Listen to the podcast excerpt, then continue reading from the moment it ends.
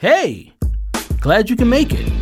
And welcome to the Employee Cycle Podcast, where we talk to HR innovators, thought leaders, and even some disruptors about the latest in HR trends, HR tech, and you guessed it, HR data. Well, you've heard enough of me talking. Now let's start the show, show, show, show, show. Hey, hey, welcome back to the Employee Cycle Podcast. I'm your host, Bruce Marable, CEO of Employee Cycle. And you know us, we're that HR analytics dashboard helping all of you HR leaders out there trying to get a data driven view of your workforce, get rid of your manual, tedious, and time consuming spreadsheets. That's right. We know that you're all looking for a better way to report across your entire workforce, but you're always thinking there has to be a better way. Well, look no further because we have Employee Cycle, an HR dashboard that has pre-built connections to all the most popular HR systems out there, pulling all your data into one real-time, centralized, data-driven view of your workforce. Go to employeecycle.com, check it out, get a demo. Would love to talk about how we can automate your HR reporting and analytics process. But that's enough about me and our company because today we have an awesome guest on the show. So please help me welcome Brandon Sammut. He's the Chief People Officer at Zapier. And today we're going to discuss what does it mean to have a default to transparency. Brandon, welcome to the podcast. Woo! Brandon, welcome! Yeah, that is a great welcome. Love that, Bruce. Good to be with you. Awesome. And for people who have heard this podcast before, they're probably tired of me saying this, but Brandon, I'll offer it up to you for, let's call it a dollar every time.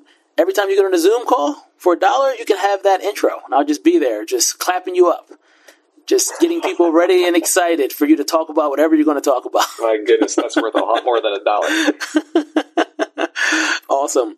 All right, Brandon. So before we get into this really interesting topic today, we're going to kick this off the best way we know how, and that's by asking you, how did you end up in the wonderful world of HR? Bruce, it is a winding road uh, to get here, at least in, in my uh, my journey. I started my career in either not in HR and not in tech. Two two things that I'm doing today. Um, I started my career in higher education. Was really interested in how to help young people realize their potential. And so, uh, when I finished college, I moved from uh, Ann Arbor, Michigan, to Arlington, Texas. And I worked for the University of Texas at Arlington. I was a residence director with 420 students uh, in a residence hall there uh, and worked uh, particularly with first generation college students on what we called college persistence. And that just means maximizing the chance uh, that a first generation college student finishes college and finishes on time. And just learned so much uh, from the students I worked with about all of the different accelerators and barriers uh, to finishing college and finishing college on time. And it just really really got me thinking about the role that systems play in matching uh, people's potential to opportunity. And you know, even though my career in terms of sector and job type, you know, took a lot of twists and turns from that point, that theme of more efficient talent markets and better helping uh, people realize their potential, like that stuck. And that brought me to places like uh, Teach For America, which is an education organization where I did everything from uh, recruiting, finance and operations, and fundraising uh, through uh, graduate school, uh, where I did an MBA and a master's in education, focused on kind of the future of work and the workforce and the role technology can play. And then ultimately in 2016, to my first actual tech company, wonderful company called LiveRamp. Uh, it's B2B data connectivity. It's a tiny little company at the time, and I started there doing technical business development. I wanted to be client facing and I wanted to get more technical. I got a really big dose of both in that job. But before you knew it, about a year in, I got a call from our CEO uh, with an invitation to build out the people team at LiveRamp. Uh, so as the uh, running the uh, running the people team, uh, we grew it from a tiny team of two uh, to fifty over about four years, and the organization itself grew from about 150 to over 1,300 all the way through 2021. When I got a call from Wade Foster, the CEO at Zapier. Uh, Zapier is a company I've been following in part because it is one of the few 100% remote tech companies of any reasonable size, and it always has been for all 11 years that it's been around. So that was enough to get us on the phone. I should have known better uh, because a few months later, after meeting the team, I was leaning in hard uh, on coming over and serving as Zapier's first chief people officer. And that was back in the early fall of 2021. So I'm coming up on one year here at Zapier. Awesome. Well, happy early anniversary. And you're right, Zapier has been way ahead of its time in regards to being remote. So kudos to Zapier for being one of those companies that has really ushered in the remote workforce environment. And I'm sure has been able to be a blueprint for how so many other companies are now moving into that working environment. But I want to jump into the topic because this whole concept of default to transparency is really interesting, especially as there are so many things going on in the workforce right now, whether it be layoffs or employees having anxiety about what's happening with their company. And so, this concept of your company, your team, your people team defaulting to transparency is really interesting. So, what does that mean, and where did that come from? Yeah, you know what? I'm going to flip those two questions around. I'll give you the origin story first, and then I'll tell you what it looks like today. So, Zapier started 11 years ago as an all remote company. Uh, three people, then 10 people, and all the way up through 700 people today. Transparency was something that I think can, like, at the values level, deeply mattered for our three co founders who are still running Zapier with us today. I also think, practically speaking, as an all remote company, this default to transparency focus is practically really useful, right? You have a company that even in the early days, a few dozen people is highly distributed, working across uh, a lot of time zones. And so, uh, you know, simple things that are easy to miss unless you unless you share the intention, right? Like writing how things work down and writing it and publishing it in a place everyone has access to. That counts for a lot. counts for a lot, even when you're a 50 person company. It matters even more when you're at 500 plus. And so this is like deep in the founding DNA of Zapier. And 11 years later, with you know 700 plus people all over the world, it's uh, even more important now uh, than it was uh, back in the in the founding year. And uh, some specific ways that this plays out. You know, uh, Bruce, you were talking about you know everything that's going on in the tech markets right now, and there's layoffs and hiring freezes, and you know people have a lot of questions and and practically like a lot of concerns about what's going on and what might that mean for my organization or for my job. And you know, we saw all of this happening too at Zapier. And uh, one of the things a couple folks on our leadership team did, which I just loved, was uh, they said, "Hey, you know what? Like we we know it's stressful for folks to be making their own sense out of this, you know, in their spare time. You know, we're going to get deep on what's going on in the tech markets. We're going to do a lot of this research on behalf of the team, and then we're just going to publish every two or three weeks a, a market update."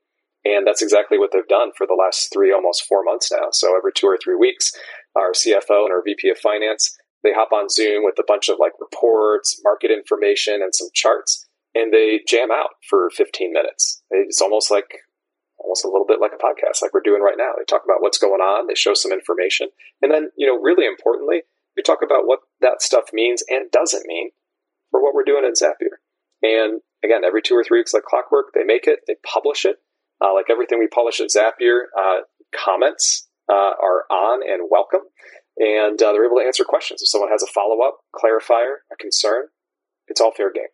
And you know that's just one example of where this default to transparency uh, helps a team stay aligned, uh, and in many ways uh, also can save a team time because uh, folks don't have to uh, either create new content on their own, and we also work a lot on making sure that you can find what you need as quickly as possible, and that is probably one of our biggest challenges as we grow. You can imagine that a company that defaults to transparency like Zapier generates or, or throws off a lot of information, and we do too, even at 700 people. So we have a, a person on the people team here at Zapier whose um, kind of entire role and mission is focused on knowledge management um, in service of default transparency.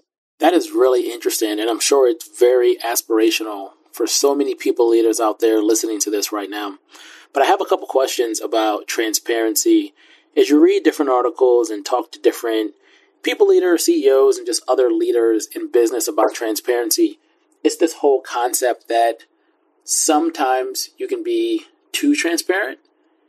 And there are certain people on the team that may not be able to handle everything that's happening in a company because they might overreact or they just might not be able to synthesize that data in a way where it makes sense to them without it being alarming to them, especially if the data is potentially negative or the info is negative, which you're being transparent about. So I'm curious, do you see any guardrails that you need to have around transparency, or do you think radical transparency is the only way to run a business?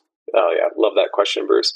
You know, uh, if we're defining radical transparency as you know, kind of transparency, you know, just on on all things at all times, um, I wouldn't say we're a radical transparency shop. I think we come pretty close, but we do have a couple guardrails. One of the most important guardrails is this principle that uh, transparency without context can be unhelpful or even harmful. Right. So to your point, like let's say, um, you know, Zapier is a good example. I mean, we we have uh, live a live feed of the company's performance on our intranet. Anyone can look at it anytime, right? And we're also very clear about our goals and our aspirations. And so, at any given point, folks can see, you know, how far uh, ahead or behind we might be, right, to those goals. It's there for everybody to see. If we stopped there, I don't know if we'd be living into that principle of transparency uh, needs to come with context, right? And so we do things like, you know, these market updates. Uh, we do a monthly financial report, which digs into like the why and what's next for everything that folks have access to in terms of our performance. And that's really important because uh, again, um, if we if we share uh, facts and information uh, without providing guidance on what sense we're making out of it and what either we as a team or individuals can do with that information, I think it's actually quite unhelpful. And in some ways, uh, especially for a company like ours, that's just all about like automation and, and, streamlining how things work so that people can do the things that only people can do can actually burn a bunch of burn a bunch of time, right? Where folks trying to figure it out for themselves. So for all those reasons, like one of our core principles around transparency is this notion that transparency uh, with context uh, is what's ultimately helpful. Got it. What are some examples of an average individual contributor doing to default to transparency? What does that look like? Because I'm sure some of our listeners are thinking, I get that from a leadership perspective, but if this runs through the entire org, what does it look like on a day to day basis for any individual employee or contributor? Couple examples here. Uh, Zapier has a particular uh, ritual that's for actually for everyone uh, at the company called the Friday Update, and we have a, actually a Zapier built tool uh, that we call Async for asynchronous work, and uh, folks can publish blogs or kind of results logs of, of how things have gone for others to learn from. And that's great. Another form of default transparency. But the specific practice I want to talk about, we call the Friday update. And it, it couldn't be more simple, but that's part of why it's useful. On the last day of the week, of the work week, uh, folks will publish a just a five minute, again, just like, like set a timer, five minutes, like what, what was I trying to get done this week and how did that go? And what's my main focus for the coming week? There's also a third section if folks want to elaborate on something they learned, and some of those are incredibly rich, uh, but that section's optional. And our teammates publish uh, that every week in a way that's searchable. You can tag your team uh, or just your manager, right? You're like you know whoever you think might benefit from that information, and you know that that ritual of reflecting on like what did I set out to do this week, and what did I get done, and what am I focusing on next week, and did I learn anything, you know, that I want to reflect on, you know, for my own benefit or even for the benefit of my teammates? Like, there's a lot of goodness in that. There's the transparency piece, of course, but also uh, just simply the the moment of reflection. And you know, one of our other values at Zapier is grow through feedback. And so, by being transparent about the work you're doing and how things are going, you naturally invite feedback, right? Which helps everybody learn and grow. And so, it's an interesting example of how you know, the default to transparency value and the growth through feedback value can actually fit together in a single practice, you know, that we call a Friday update. If there are HR people leaders listening to you talk about this default to transparency concept and they would like to implement this into their own organization, where would they start? You know, I think I think getting started on something like this is like the principle I would I would apply is progress over perfection. And if I'm a leadership team that's that's leaning into this idea, I think the first thing worth doing is to declare your intent. Because if you're going to make some changes to how the company operates, you want to give folks the the kind of the banner or the theme. So that, you know, if you start publishing things that you're not used to publishing or sharing things that typically were only for, you know, a subset of the company to, to consume, uh, folks are going to naturally wonder why that's changing and what sense should they make out of it. And so it's it's a little bit of a meta example of default to transparency, but like declare your intent, right? Name name progress over perfection. You know, not every organization can can pivot overnight from you know uh, whatever the status quo may be to uh, high degrees of transparency. But if uh, the leadership team declares that intent, shares some examples of how they're going to get started, and you know, importantly, this is another form of transparency. Invites uh, feedback and ideas on where they can go from there.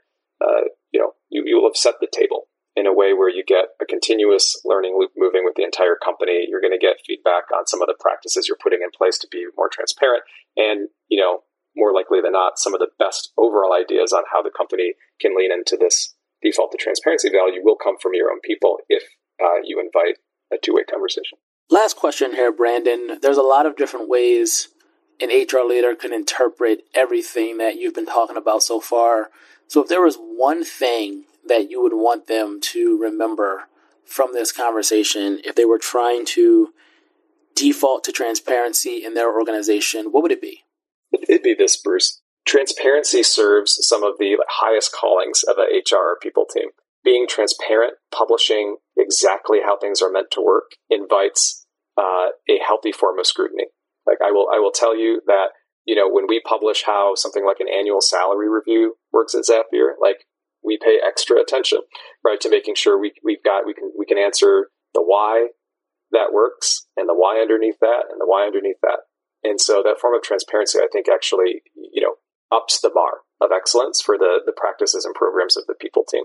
Uh, in much the same way that people say that you know as a you know uh, knowing something is is useful, but knowing enough to teach it or to kind of put it out there for others to consume, you know, effectively is a is like the true sign of of you know of excellence. I believe that's true for this too. And the very last thing I would say in terms of why transparency really matters for for people teams uh, is that I think it's one of the best ways uh, to promote equity, equity and inclusion in our talent practices and programs. If you publish exactly how things are meant to work, and someone deep in the organization, in an instance that you would ordinarily never see, uh, has an experience that uh, that deviates from that published norm, it is that much more likely that you will hear about it and can do something with that information. And that is one of the most valuable things uh, I think a people team can do uh, in an organization. Brandon, thank you so much for sharing all of your thoughts and wisdom around such an important topic. We really appreciate you being such an awesome guest on the Employee Cycle podcast. Woo! Go, Brandon! Bruce, your check's in the mail. It was a pleasure. Yes, my dollar check. Love it. So, Brandon, where can people find you and Zapier online? You know, best way uh, for me, I do a lot of my comms and advising work on uh, LinkedIn. You can just find me there, uh, Brandon Sammut on LinkedIn. I'm the one and only, or one of the onlys. And for Zapier, it's just zapier.com. Again, Zapier makes you happier. Z A P I E R.